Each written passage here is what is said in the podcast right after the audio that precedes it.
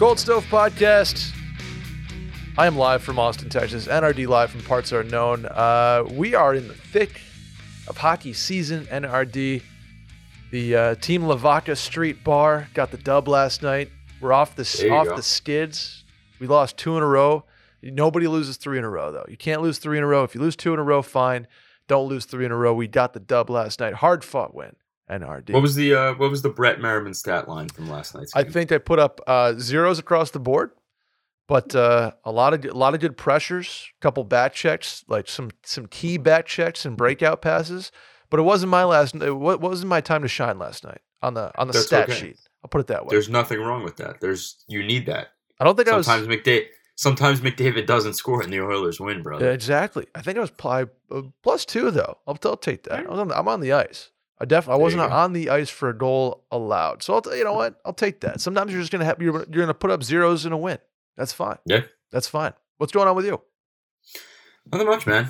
Holding it down, like you said, we're in the thick of the season. It's been fun. Uh, I think we're getting to that time of year where stuff's starting to pop up, and we're talking about Brock Boeser and Bo Horvat scratching in Vancouver. I think we're slowly approaching that time of year of where, you know, I talked about on Twitter last night about the work-life balance of NRD. Mhm. Hopefully, we start tuning up the life a little bit and lessening down the work, and we get ready for uh, for rumor season. It's a fun time of year. I was gonna say this is this is uh the time of year where it's sort of the calm before the storm, if you will. Right out of the holiday gate, that January starts heating up.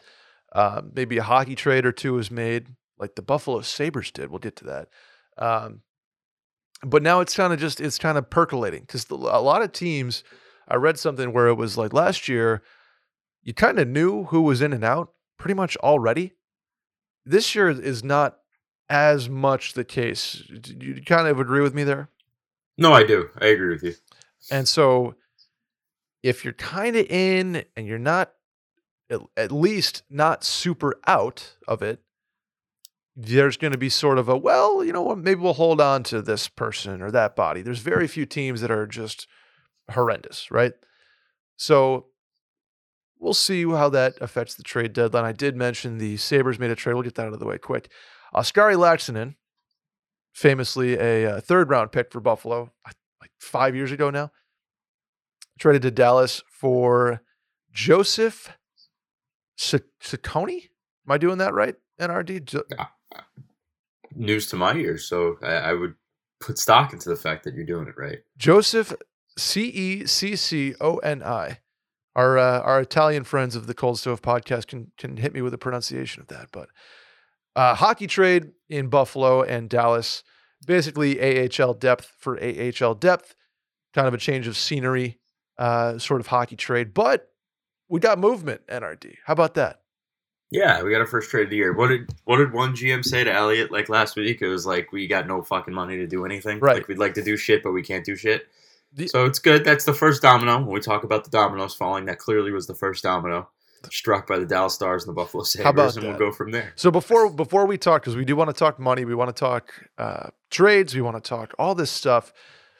I want to talk about our friends over at Fitbod NRD. It's the time of year when you're focusing on family, maybe friends, uh, maybe you're you're about to start anew, right? So the next episode of Cold Stove you hear, we'll do one next week, but after that, it's time to buckle down, get your January, uh, maybe your some resolutions, some New Year's resolutions, and maybe one of them is to get more fit, get healthier, work on your body. And that's why Fitbod is the perfect app to do that.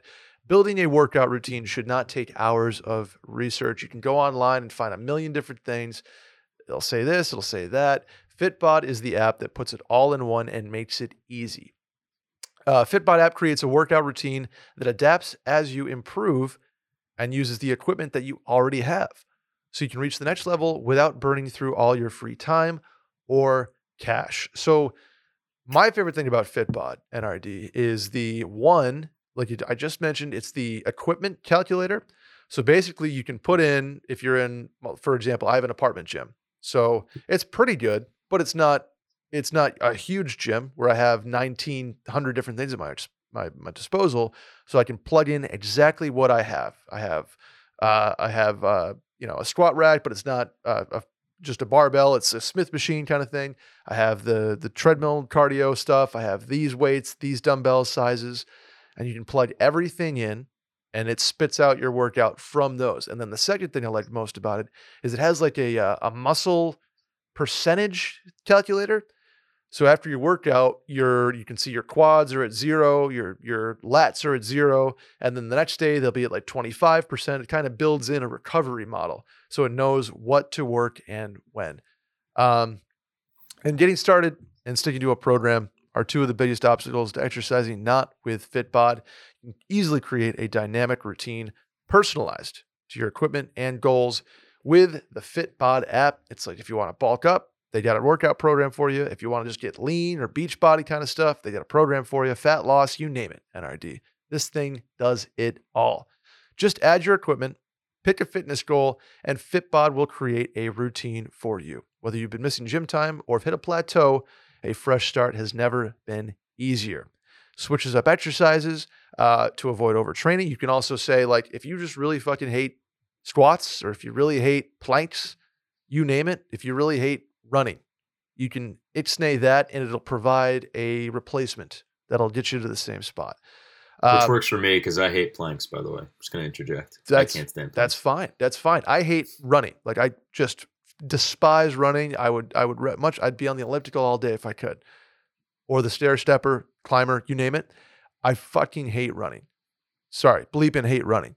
Uh so it- just provides you different things that you can do. Bike sprints, you know, jumps in place. It- there's there's it just it's so nice that you can be like I just really don't like this and Fitbod will provide a replacement immediately. So here's the deal, NRD. Join Fitbod today and build a routine that grows with you without slimming down your wallet. A full year of Fitbod is less than the cost of a single session with a personal trainer. Get 25% off your subscription or try the app free at our link in the description below or go to fitbod.me slash stove. That's the link in the description or F-I-T-B-O-D dot M-E slash stove. All right, NRD. Let's talk some hockey. Uh, we were talking trades earlier. Let's continue that. Athletic, or excuse me, The Athletic released their trade board for the first time. Did you see this? Top 25 basically trade targets or or names that would potentially be on the move. Got a little snippet of it. I have to be careful what I say because I have a lot of friends at the Athletic, but I, Mhm. you couldn't pay me to subscribe to the Athletic right now. So through some back channels, I got a chance to see the list. Okay. because I'm not giving them my money. But uh, but yes, it, the usual suspects at the top of their board: the Canes, the Tazes, and whatnot. The Horvats, the Boesers. Yeah, Horvat You know- tops the list, by the way. Horvat tops the list. That is true. You know, it's really interesting this time of year because, right, like we just talked about at the jump, the, the cold open to cold stove, if you will. How there's we're starting to approach tra- this this time of year where names start percolating, the teams start to weed themselves out of it. But I agree with you, what you said at the beginning, in that a lot of teams are content to just hold on to what they have right now. We still aren't exactly sure what the cap figure is next year. Bettman came out originally it was going to go up three or four million. Bettman comes out and says maybe it only goes up one million now. Um, could be posturing to get those extra payments back from the PA before the end of the year. Who knows? It remains to be seen. But I still think we're in that holding pattern of, you know, if you're a team like the Rangers who have been so streaky, or you're a team like the Devils who have a chance to really go for it this year, you kind of want to know what your situation is, not only in March but beyond March, if you're going to make that move, especially for some guys that have some term left, like a Boeser or a Horvat or whatnot. Totally. And you mentioned the cap figure. I have that in my notes for today's show. It just it does seem like posturing, right? Like you you don't come out in it's not like that was a year ago that he was like, oh, four million's you know, potentially a possibility. And then in three months go to one million. So either HRR has been like crazy affected by something in the last 90 days, or I guess 60 days even, or uh, it's posturing, which kind of is where my head is with that. Mhm. Um, you know, uh, odds are it ends up somewhere in the middle, right? Where, or or it has something to do with if we pay more back now, you can obviously uh, the the cap will go up much higher in subsequent years, and it's kind of just like all right, let's get out of the way. You know, whatever it may be, I think there's some negotiating that will be uh, well just out of the season. Call it that. Correct. So let's go into the trades targets, right? We got Horvat, Chychrun is mentioned, obviously Patrick Kane. Some surprising names to me, like a Timo Meier and Ryan O'Reilly, make Mhm. this list and are high up on this list.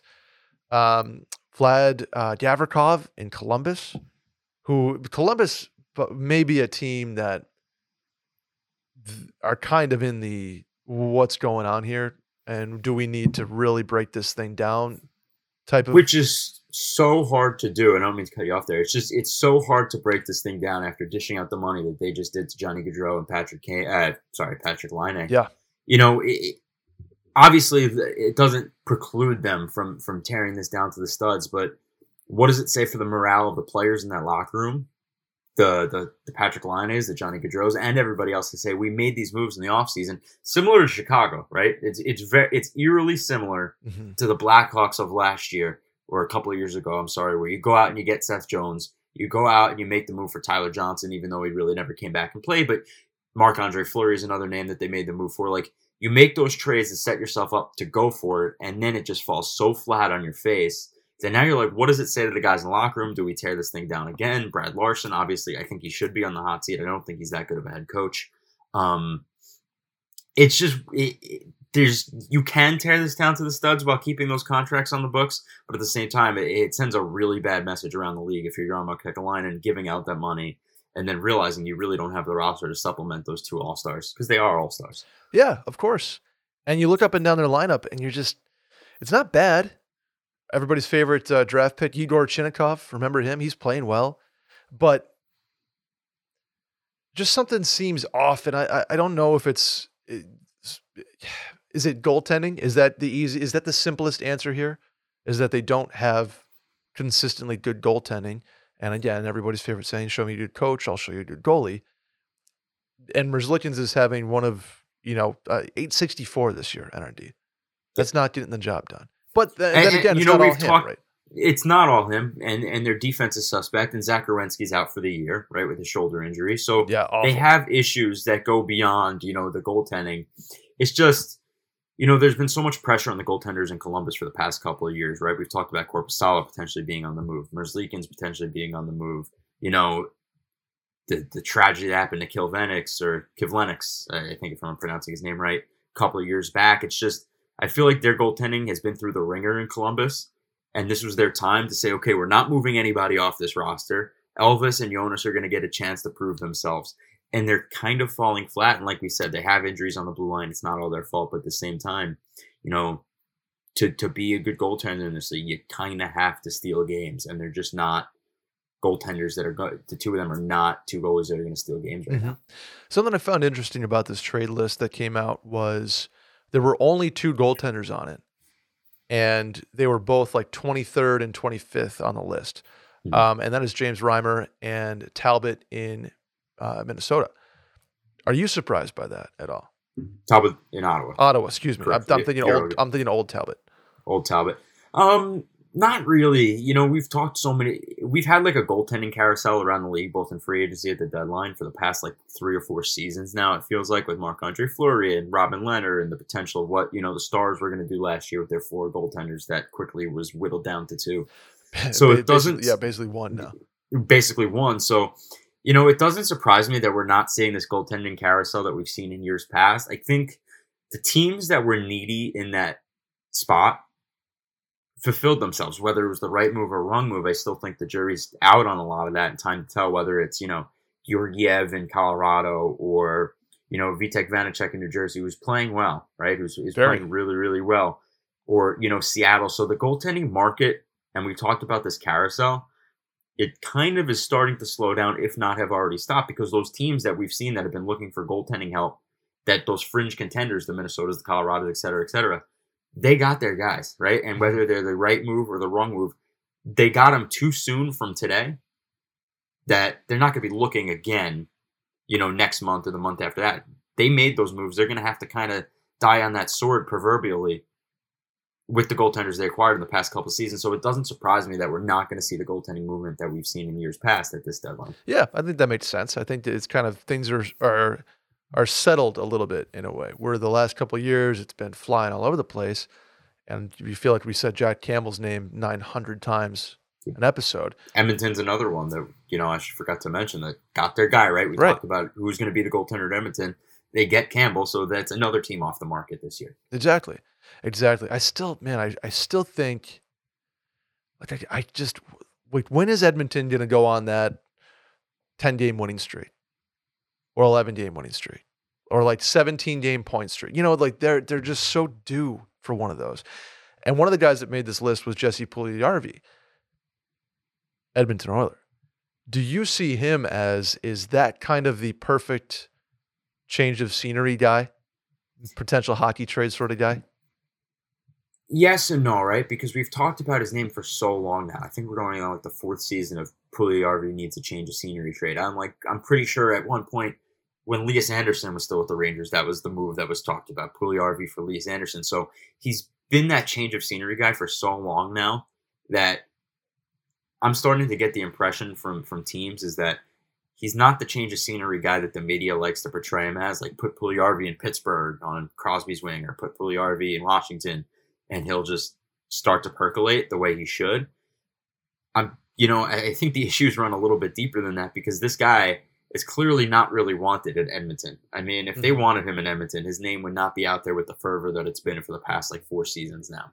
And and I think that's something to be said about the fact that other teams really aren't stepping up to acquire him because I could tell you firsthand, the asking price is not rich because he's been available for so long. So, I, I- like I said, I think he's one of those names that you know the media tends to hype up as this change of scenery guy. Somebody come get him, similar to Eli Tolv- Tolvanen in in uh, Nashville, right? Who was this beast in the KHL, comes in as a solid first couple of games as a rookie, get him out of Nashville, change of scenery, and then now he's on waivers and he's in Seattle and he's not really doing anything there. So I think Puljujarvi, sadly, is much more in that vein than the you know true change of scenery. Put him on a new team and he'll thrive.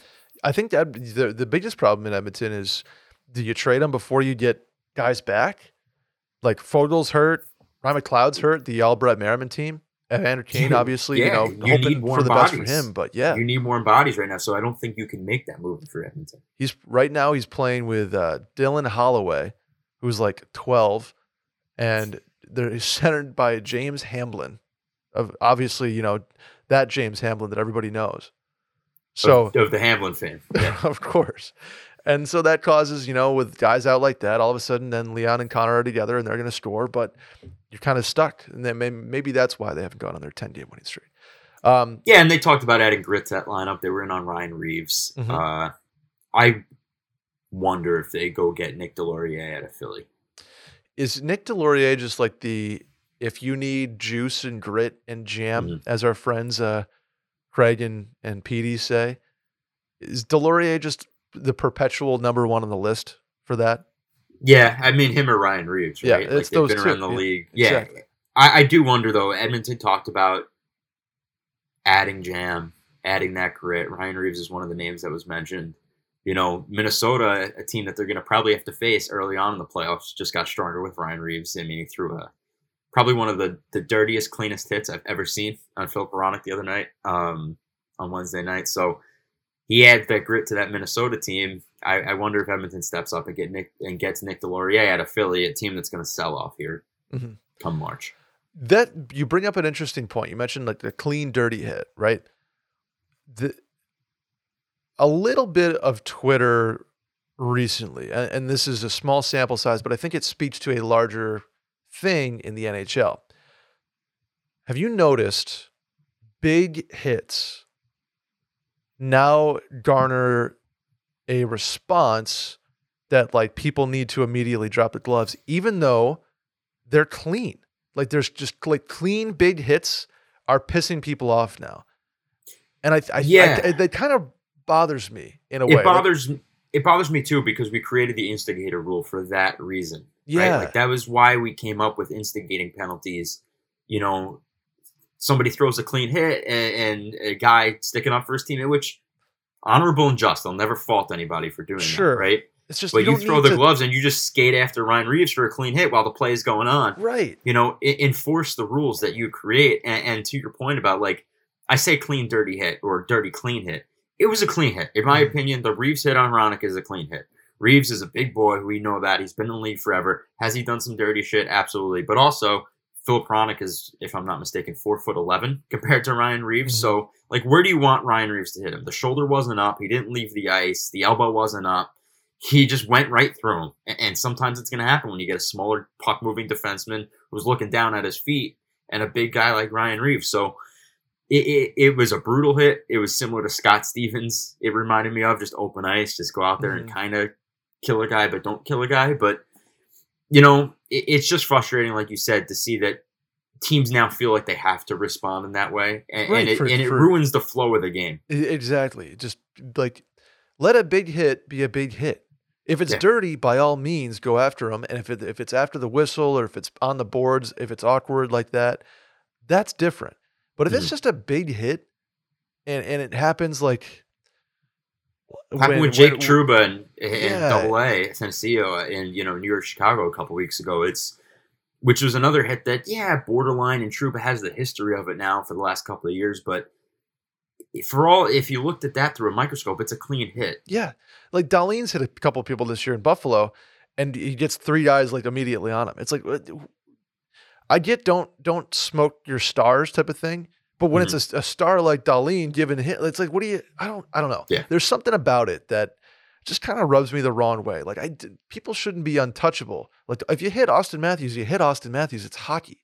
If you hit Connor, you hit Connor. Don't see, you're like we're not seeking like heat seeking missiles here because No. that's fucked up. But if they're in the run of play and they get decked and they're fine and it's a clean hit, like shoulder to the chest or shoulder to shoulder type of stuff, that's hockey. We don't need to drop the gloves. And and I think people see it as an opportunity to get that like social clout in a way on their team. Like, oh, if Connor gets smoked, I'm gonna go, I'm gonna go after somebody. Yeah, if he gets smoked, smoked. But if he gets in the run of play, hit, like hip checked and falls, that's hockey. That's hockey, and this- is going to sound like a wild spin zone or a wild take, but I'm just going Mhm. to throw it out there, and you know, hopefully we'll get people tweet me, tweet Brett if you agree, disagree. But you know, it seems like like 20 years ago, you had your guys on on the ice that would go out and throw those dirty hits. You had Of your course, your, yes. your Donald Brashears, your your Arron Ashams, your Chris Simons, your Sandy McCarthy's, those guys, right? and the and the gang. Yep, yes. who would throw those hits. And you knew who you were going after. You knew who you needed to drop the gloves with because you knew one of those guys was going out there running around like a chicken without his head. I wonder if part of the reason why this is happening more frequently now is because we don't have those guys in the league, except for you know the very rare the Ryan Reaveses and the the Nick Deslauriers of the world, and even those guys are a little bit more skillful than back then, and they can play. I wonder if a lot of these guys see those hits.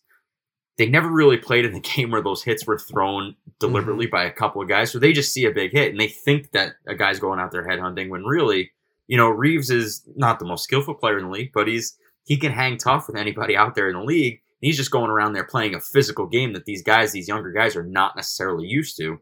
I, I um, think that's a hundred, especially from a younger age when you get rid of body checking and this can go on and on and I don't want, I don't want to go on a tangent here but Yeah. when you get rid of a body checking and like peewees and kids are not used to throwing around the body in a legal clean way Mhm. when you see it as you get to the league you're like what the fuck he just took his head off but really in the grand scheme of things it's just a fast game and hits happen like Yeah. like you said so I wonder if that's part of it. Maybe that's a dinosaur take. Maybe it isn't. But I, I just wonder if it's because we don't have those guys back then that were throwing around elbows and whatnot when it happens rarely nowadays, guys overreact because they don't I've- see it as much. Hundred percent. I think that's the perfect way to put it. I think we we probably lean on the more progressive side of hockey, right? Where Mm-hmm. we're we're we're down for like the no fighting kind of stuff. We're down for the open up the offense, quick, quick, quick, and it doesn't have to be that dump and chase physical game.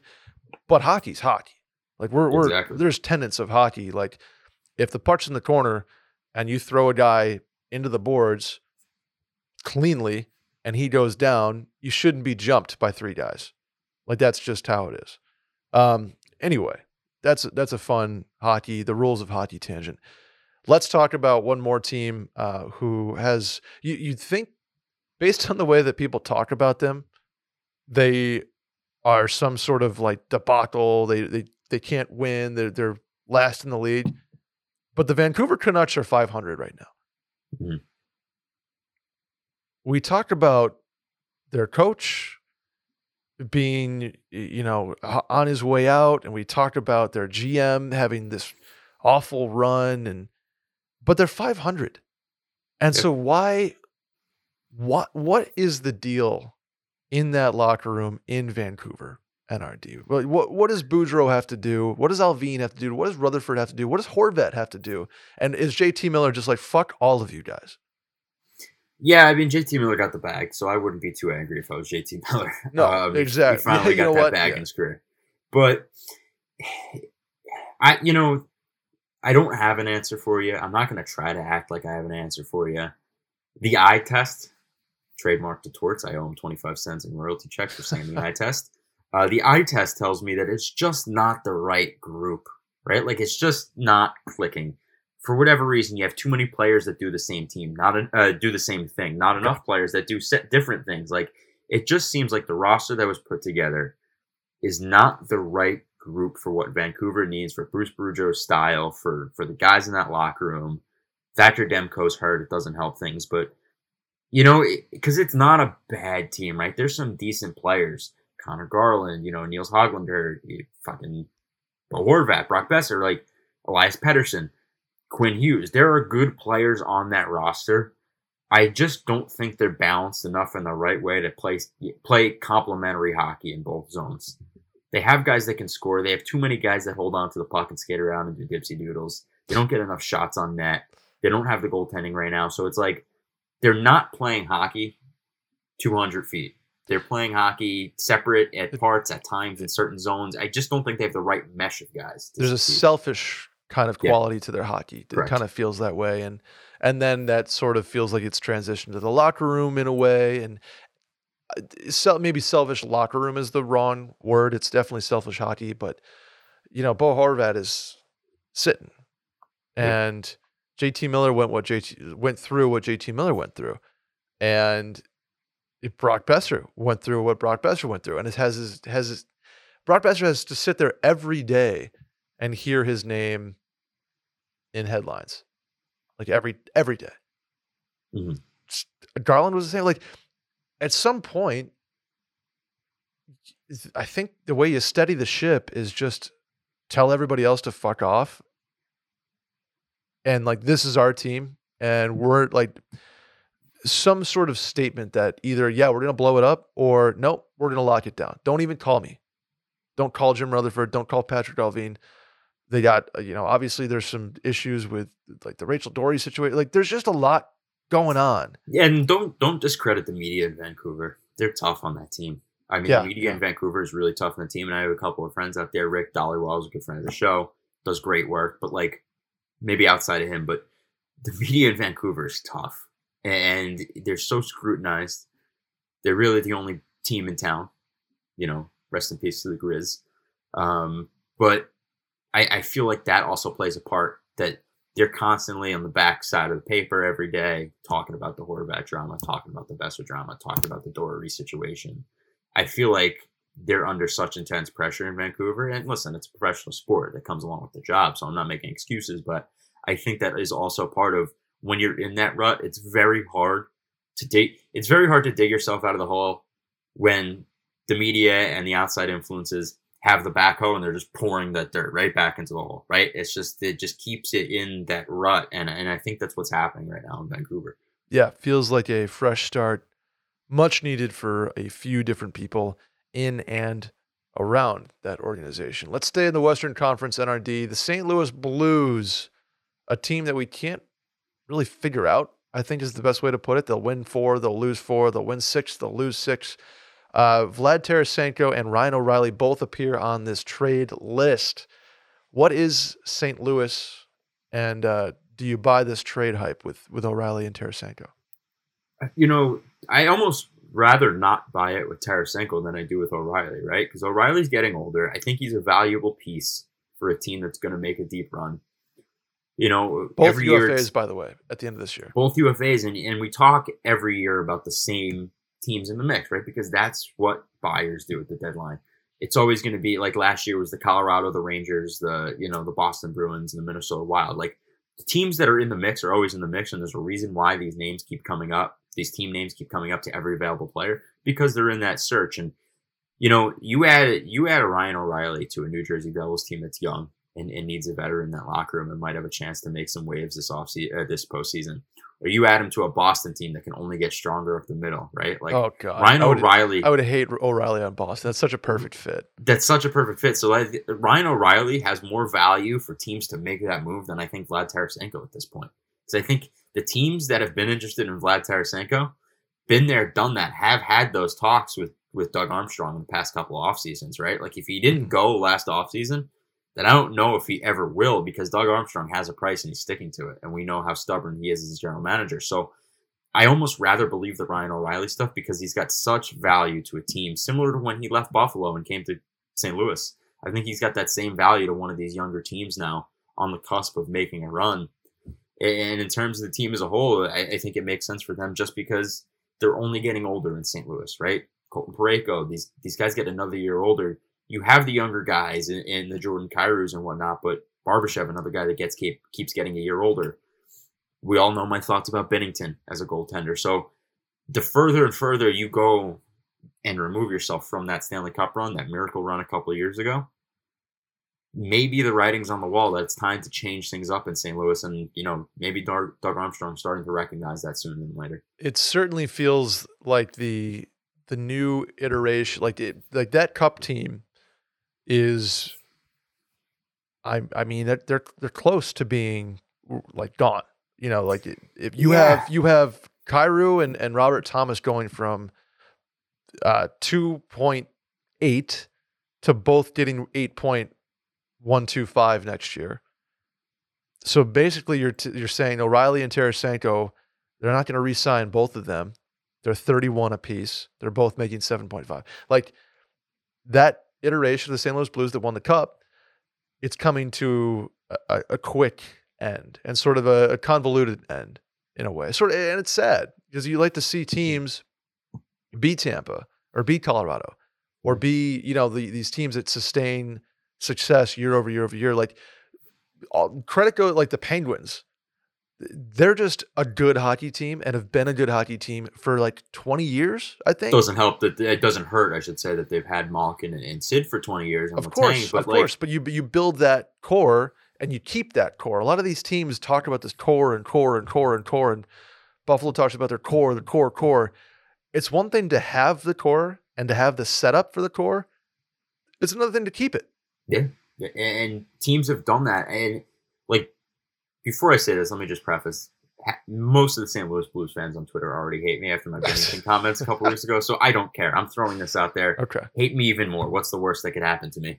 Um, because you can't dox me anymore on Elon's Twitter. So there you go. Take that. Uh, you get suspended. Um, no, I just let's not discredit for the fact, and they were a good team, and I don't want to take anything away from that St. Louis Blues team that won a Stanley Cup. But what they did paralleled like Leicester City in the Premier League. Like it was such a long shot. They were in last place in January. Did they get hot? Absolutely. Did Craig Berube come in as an interim coach and give them the right direction they needed? Absolutely. But let's not act like they were a good club that was a perennial contender. They sucked that year. And then yeah. they haven't really been back to that level since. So I don't want to piss off the rest of St. Louis that I haven't already pissed it off. But I wonder if that was more mirage than factual reality because they were not good that year. Let's not forget they were in last place in January and they made that Cinderella run. And I don't want to take anything away from them because they had Binnington firing on all cylinders and the team was great, but at the same time, they weren't good before that and they haven't really been that great since mm-hmm. with the same core. Agreed. Uh, let's stay in the central real quick. Anything uh, quickly on Toews and Kane? Some people are saying they might not want to leave Chicago. Some people are saying they are. I, I think I, I think Kane's going to be out. Toews okay. might not move on. Uh, a little bit of a, a quiet, reserved guy, as we know. Sometimes doesn't speak up when he should. So take that, Jonathan Toews. But I think Kane will be on the move. I think there's going to be enough suitors in play for Kane, enough opportunity for him, whether it's the Rangers, whether it's the Washington Capitals, um, whether it's the Edmonton Oilers. There's going to be enough opportunity for Patrick Kane out there that I think he will eventually move on, especially if 50% retain. What's that? I think his contract is like 525 at 50%. Mm-hmm. percent mm hmm So and, and, that's not including getting a third broker and party in there like in Arizona or in Anaheim. So I, I think Patrick Kane will be on the move. I, am not really buying that Patrick Kane wants to stay. I, I could see a world where Jonathan Toews isn't out of Chicago. Interesting stuff there. Um, Next on my list, NRD. And we've given this team some shit, but now they've won five games in a row. And that is our uh, our friends over in New York. Yeah. The Rangers uh, have have heard this podcast, have heard some Gallant slander, perhaps. They've turned it around a little bit, NRD. What do you see out of them right now? Is this is this fluky or is this legit? It's streaky. It's not fluky. It's not legit. It's just streaky, and that's how the Rangers have been this year. I mean, they, they had a great year last year. I don't want to beat a dead horse. We've talked so much ad nauseum on this podcast about the fact that they got historic years from Chris Kreider and, and, and Igor Shesterkin. And, and they've been good, not great, but it's so noticeable when you go from historic to good, not great. That drop off, that regression to the mean is so massive, and you see that in, in the way they play any given night. They're streaky. They're just a streaky club. Um, you're right, Gerard Gallant, longtime listener of the Cold Stove podcast. Of course. I'm sure he heard. I'm sure he heard what I was saying about him on Twitter. Also a follower of NRD, I'm sure. Um, I say that in jest, but you know, I, I still think they're missing the secret sauce that they had last year.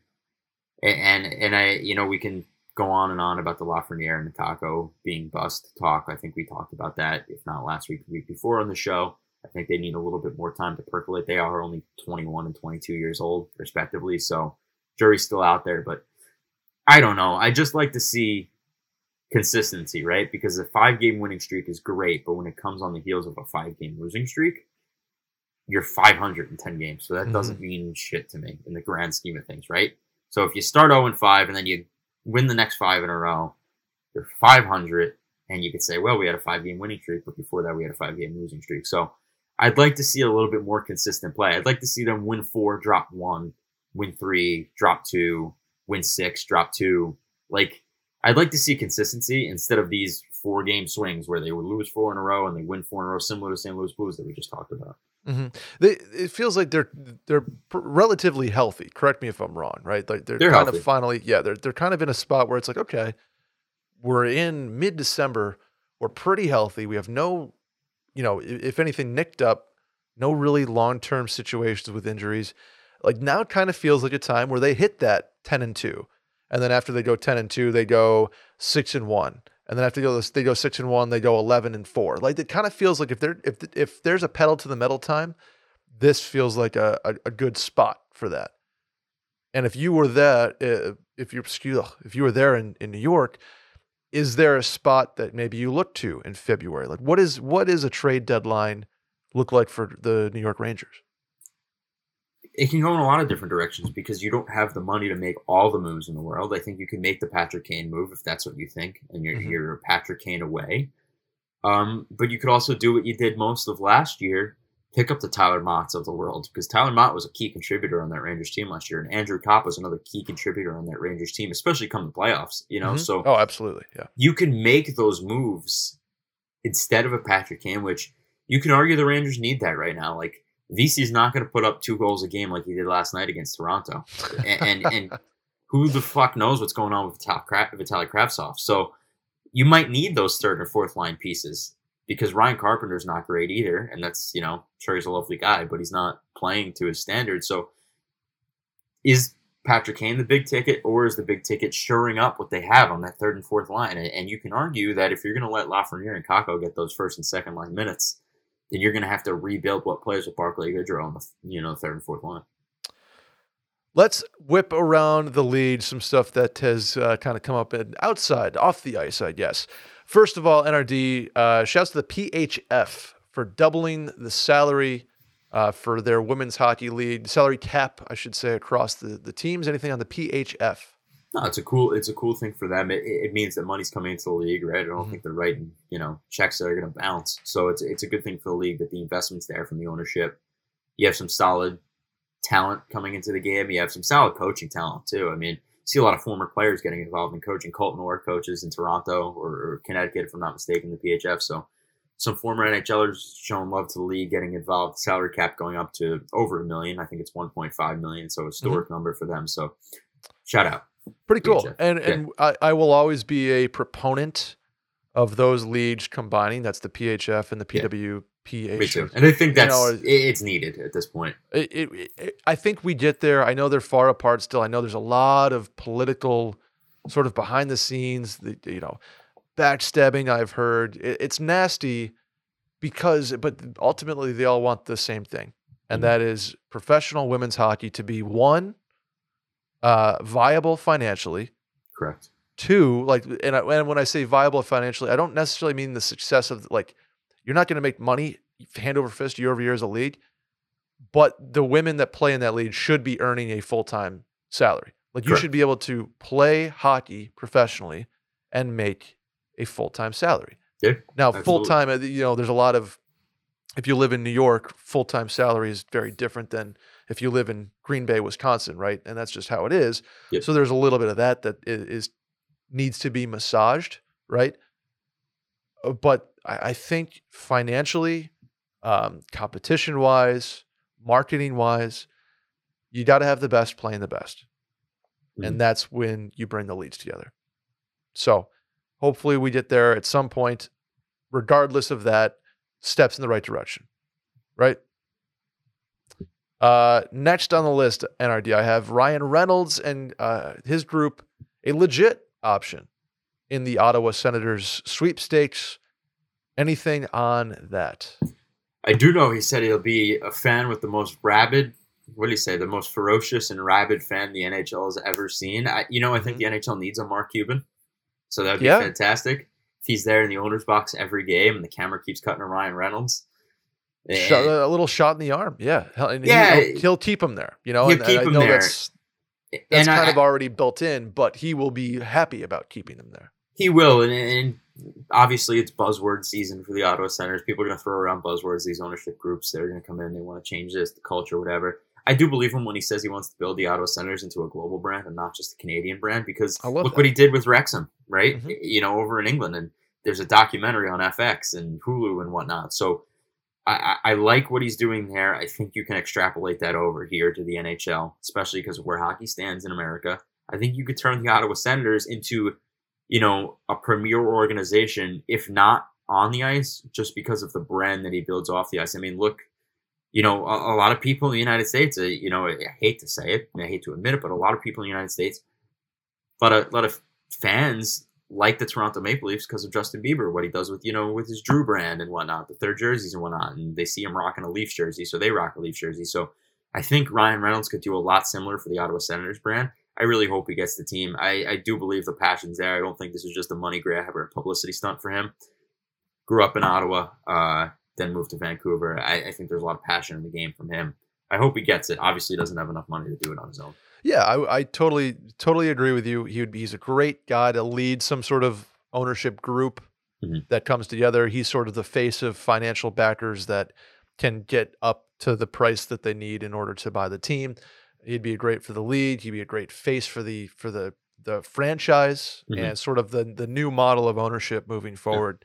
That we're kind of moving away from family owned teams into ownership groups that want a larger piece of whether it's the broadcasting, you know, control or whether like the the inner sanctum, getting the players and getting the people that are in that organization out and marketed in front of a, a more diverse and, and larger group of people. Well, yeah, and really quick, I'll keep this tangent very short because we're keeping this one tight. But you know, I liken it to I, I dabble every once in a while in, in the, the cars doing the zoomies around the track, and and look what Michael Jordan has done for NASCAR, coming in as an owner in Pitbull. They're two team owners now in NASCAR. If you don't know that, now you do.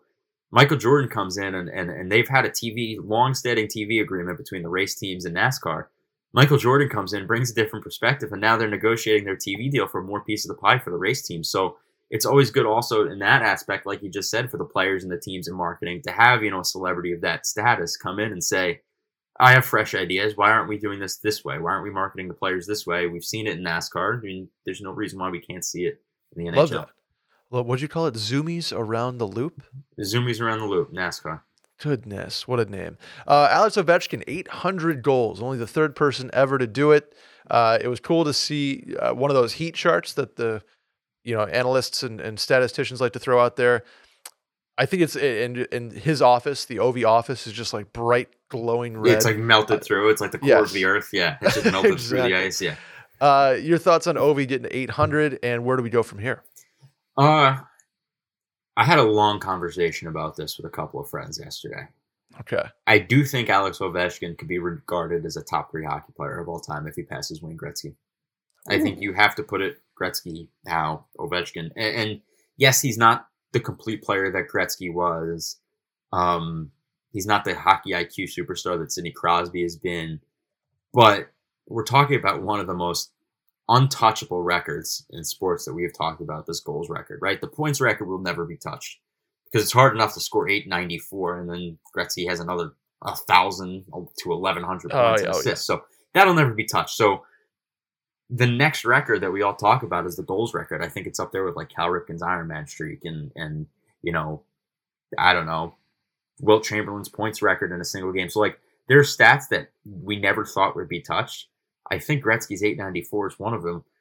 He's only 94 goals, 95 goals away. He needs, or I'm sorry, yeah, 95 right now. I think he'll be 75 back by the end of this year. Maybe puts another another 20. That's very conservative. Maybe up to 35 this year, and then three years of 25 goals to get to 75. I mean, he's going to do it. You have to accept the reality that, barring anything injury wise or knock on mm-hmm. wood, I hope it doesn't happen to him. He's going to pass 894. So accept that if you don't like it, and, and I think you have to recognize this guy is one of the greatest hockey players of all time if he does. You know, your initial comment like threw me for a loop a little bit. But I, I think I agree with like if you're the best goal scorer of all time, especially in an era of not scoring goals, right? Like 2005 to mm-hmm. 2011, 12 was still kind of that end of the 1990s, 2000s hockey where defense is prioritized and two to one is a good win in the eyes of a lot of people. Yep. And then it became 3 2 is a good win. And now it's probably more, hey, 4 3 is a good win, Yep. right? I think, yeah. I mean, absolutely. Let me ask you a question. Active players, active goal scorers. Obviously, Ovechkin's 800. He's got one more to catch Gordie Howe. Yep. Two is Crosby at 534. Who is number three? Active goal scorers right now. Steven Stamkos There it is. Steven Stamkos at 497. can't stomp me, Brett. Well done, NRD. I figured you'd be up there, but I, you know, wasn't wasn't for sure. But yeah, Steve Stamkos, 497. That'll be a cool uh, for him to get 500. Yeah, he's gonna get to 500 in the next couple of nights. That'll be cool. I mean, I'm just still stuck on this Ovechkin thing, and I don't want to take up the rest of the show talking about it. But really, you have to recognize the fact, right, that like, because you can't compare cross era. It's just not fair to Gordie Howe. It's not fair to Wayne Gretzky. No, no, no, no. Right. Gordie Howe played when you couldn't lift the puck. Gretzky played against plumbers, and, and then he. But see, the cool thing about Gretzky is he played long enough that you you kind of spanned from the '80s when it was like the, the everybody was hopped up on speed and guys were running around their era, all the way through to the dead puck and the two line pass era in the '90s, the late '90s. So Gretzky kind of seen a little bit of both. So you can't talk about him, but in terms of this era, and I and I love Sid. I think Sid is one of the smartest, wisest. I think he's the closest ingrained to Wayne Gretzky in, in style and the way he plays the game. But it's hard not to recognize Alex Ovechkin as the best hockey player of this era, top three hockey player of all time. If he if he puts up 900 goals, because he's going to, he could hit a thousand. Right? If he plays for another five years, he could potentially hit a thousand. That uh, I think a thousand's a stretch, but I I think I he mean, could. He could. And maybe I'm just sipping the Kool Aid right now, Eh, but he could, and that's the point. And that's something that you know you never thought would happen, which is why you just have to you have to kind of bite your tongue and say, "Oh my God, Alex Ovechkin, it might be a, the greatest, arguably the greatest hockey player of all time. He scores you know 900, 950 goals." Yeah, I mean, until Connor gets more seasoned, right? Yep. Con- Ten years from now, Con- Connor will be that. But uh, right now, you look at the career. Yeah, uh, yeah. I'm not gonna. I'm not gonna have a huge argument against it because he just plays the game differently, and there's a couple guys in the league that do it. He is one of them, and it's cool to see. It's Yep. very cool to see. Um, last couple ones, according to Gary Bettman, fans love the digital ads on the boards behind the net. Do you uh, share that sentiment that what what did he call it? Fans call the game more watchable with digital ads. What So- what crack pipe uh, were you feeding him from the desk below, NRD? I also love to make fun of the digital ads on Twitter. I think it's hilarious. I, I think it's a great thing. I think we've galvanized as a hockey community just to rip on these bullshit ads that they have going on during the game. It's nothing more than a than a play to, to make up more revenue in the league. Sure, which I'm all for. More, Yeah, more great, money in hockey, the better for me. Yeah, just just to shout out Judge Judy, don't piss down my leg and tell me it's raining. Right? Mhm. Like don't Yeah. don't Mhm. tell me that the fans like this. It makes the game more mo- watchable. Just accept it for what it is. The league's bringing. All he could have done was sat there and said, you know, the league's bringing in great revenue from it, and, and he could have said need. that, and we could have been like, Yeah. F and A Barry, or like, uh, Barry, F and A, uh, I'm saying Barry Trotz, F and A Gary, like, yeah, you could have done that, but he said that fans find the game more watchable. I don't know. I never got that survey. No, So did nobody you- did. yeah, NRD, nobody nobody did. yeah, And if they did, it was the NHL employee office. They sent around 60, 60 emails, said, please respond to this survey. And they took it from there. yeah. I mean, so it's yeah, at it's, the, at it's the very joke. at the very best, they're you know, you don't notice them. Or, you know, obviously that's kind of not the point. You want them to be noticed. But th- it's like a referee, right? In a game. If you notice him, he's probably done a bad job Mhm. or something happened. If you don't notice the refs and you don't notice the ads, fine. That's that's best case scenario. I certainly don't. They don't make the game more watchable. No. That's for sure. Right, I- I like the I like the old dasher boards that used to have the, the lights in them. Remember that, and you could switch on like yeah, that, and they made kind of it's like a Christmas light feel. Yep. I like the LED dasher. I just I would like to meet and shake the hand of the male or female that turns on the game on Tuesday or Wednesday night and says, I'm watching it because of those dashboards. So if you exist out there, please tweet us at NHL Rumors Daily, at Schmerman, at Cold Stove Pod. I want to meet you. I want to shake your hand because I know you don't exist. NRD doing my job for me there. Um, last one. Yep. Last one on NRD. The NHL has uh, mentioned potentially a schedule tweak. And part of the schedule tweak would be one, to get more rivalry games, more specifically geographic rivalry games involved. Uh, and two, making more money because of it. Uh, your thoughts on kind of the, the whispers and sort of the floated out there schedule changes as we move forward to the next couple of years? You know, I think the schedule is just too long. I don't think we need to play 82. And- Oh, and I, I think that's a sacred number now. I think you can't switch because you can't switch it, right? Like I understand that, and it's only going to get bigger when you add more teams to the league, right? Like we talked about last week. If you go to 34 or 36, you you have to play more than 82. But if, if you're keeping with this, every team should play in every arena mentality. But Mhm. I don't know. I just feel like the the games lose their meaning at, at 82 games because you're only playing. Like I do agree that we need more. We need more. Battle of Alberta matchups. I don't think you need to play them eight times, though. That being said, It's going to go up to th- eight. Is sort of the yeah. Yeah, you and kinda, that's the you rumor. kinda- you water down these rivalries. You right? water. I think there's. I think on the inverse side, like I, I think it's wrong that the Rangers and Islanders only play three times a year, or the Edmonton Oilers and the Calgary Flames only play three times a year. On the flip side, I don't think the Rangers and Islanders need to play eight times a year. I don't think that the Okay. Flames and the Oilers need to play eight times a year. This isn't the Campbell Conference and the Wales Division or whatever the fuck they used to call it. I think you you dilute the product when you do that at the same time. I'm a proponent of shortening the schedule. That'll never happen. And to kind of tangentially talk about one other thing that came out of that, the playoffs, changing the playoff structure with that schedule change. Mhm. I don't mind the playoff structure right now. I think it gives the divisions meaning. Uh, You know, otherwise don't have divisions, just have conferences. Yep, Because in the yep, old yep. style, I mean, what a shout out to the Southeast Division and the Atlantic, right? Going Oh, I back. a miss couple- I miss the old style so much. the Atlantic and the Southeast with the Atlanta Thrashers and the Tampa Bay Light and the Florida Panthers. So like those divisions really didn't have meaning because it's not like if you won the division you got to buy or anything like that. It's not like you, you got a preferred seed for what. It's not like if you won a division you were one of the top three seeds. So it was just one V8 anyway. So I don't like changing the playoff structure. I think now it gives the divisions meaning. Otherwise, just get rid of divisions. But yeah, I just I I, I think it's wrong I think it's wrong that they play each other so little, these rivalry matchups. I also think that you don't need to play each other eight times a year. I think it dilutes the product. I agree. I agree. How about this? 10 teams make the playoffs. You go back to conferences, 10 teams make the playoffs from each. Top two teams in each conference get a bye, and you just start it like the NFL. It's those eight play, and then those eight play, and then those four play, then those two play, then those one. So Don't you, you have to add another series, but maybe that first series is best of three or best of five. Don't hate that. Boom. We solved, just look at solved us, hockey. R&D. Look at us. Look at us. Who would have make thought? make the USHL um, or we will fix junior hockey at some point too. An American Junior Hockey League is much much needed, and uh, we just finished hockey playoffs. Look at us. We did. We did. NRD, that's going to do it for us today. Anything before we bounce? Uh, no, I'm feeling great. I thought it was a good one. Kept it tight. Hope you guys enjoyed the uh, enjoyed the, the takes because I think I feel like this was a takey episode. Takey episode for sure. We'll see you guys next week. We are Cold Stove uh, at Cold Stove Pod on Twitter and Instagram. I am Brett Merriman at Schmerriman on both of those platforms as well. That is my buddy NRD NHL Rumors Daily on Twitter. You're not going anywhere, are you? Not going anywhere. He's only getting. He's only picking up here. We're we're getting going. Twitter Talk about the warming work up. work life balance. We're we're we're changing some knobs. We're tu- we're fine tuning right now. Fine tuning, my man. I will see you guys next week. We'll be off the week after for uh, Christmas Correct. and etc.